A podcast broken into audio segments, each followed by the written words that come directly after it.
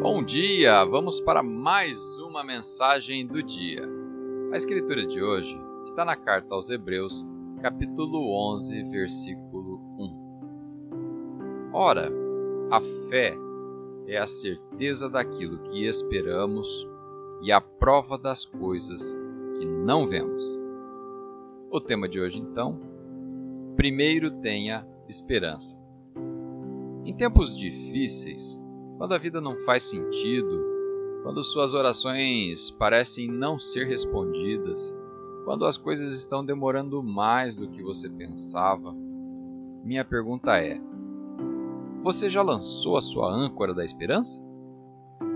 Porque quando você está ancorado na esperança, é como se você também estivesse amarrado a ela.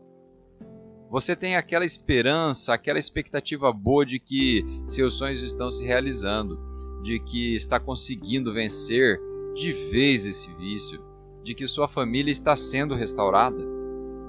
Ou você puxou sua âncora e agora caiu na dúvida, na mediocridade e já não espera nada de bom?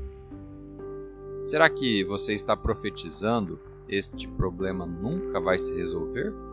Ou será que está afirmando que eu sei que a resposta já está a caminho? Coloque sua âncora de volta ao mar. A fé é a substância das coisas que se esperam.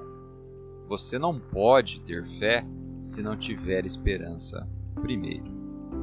Você tem que acreditar que o que Deus colocou em seu coração acontecerá, que você realizará seus sonhos, que encontrará as pessoas certas e que viverá uma vida saudável e plena. Vamos fazer uma oração? Pai. Obrigado porque minha fé pode estar firme e seguramente ancorada em minha esperança em Ti. Obrigado porque minha esperança e expectativa no Senhor, que me impedem de cair na dúvida e na mediocridade, nunca serão frustradas. Ajude-me a manter a minha âncora sempre lançada e firme. Em nome de Jesus. Amém.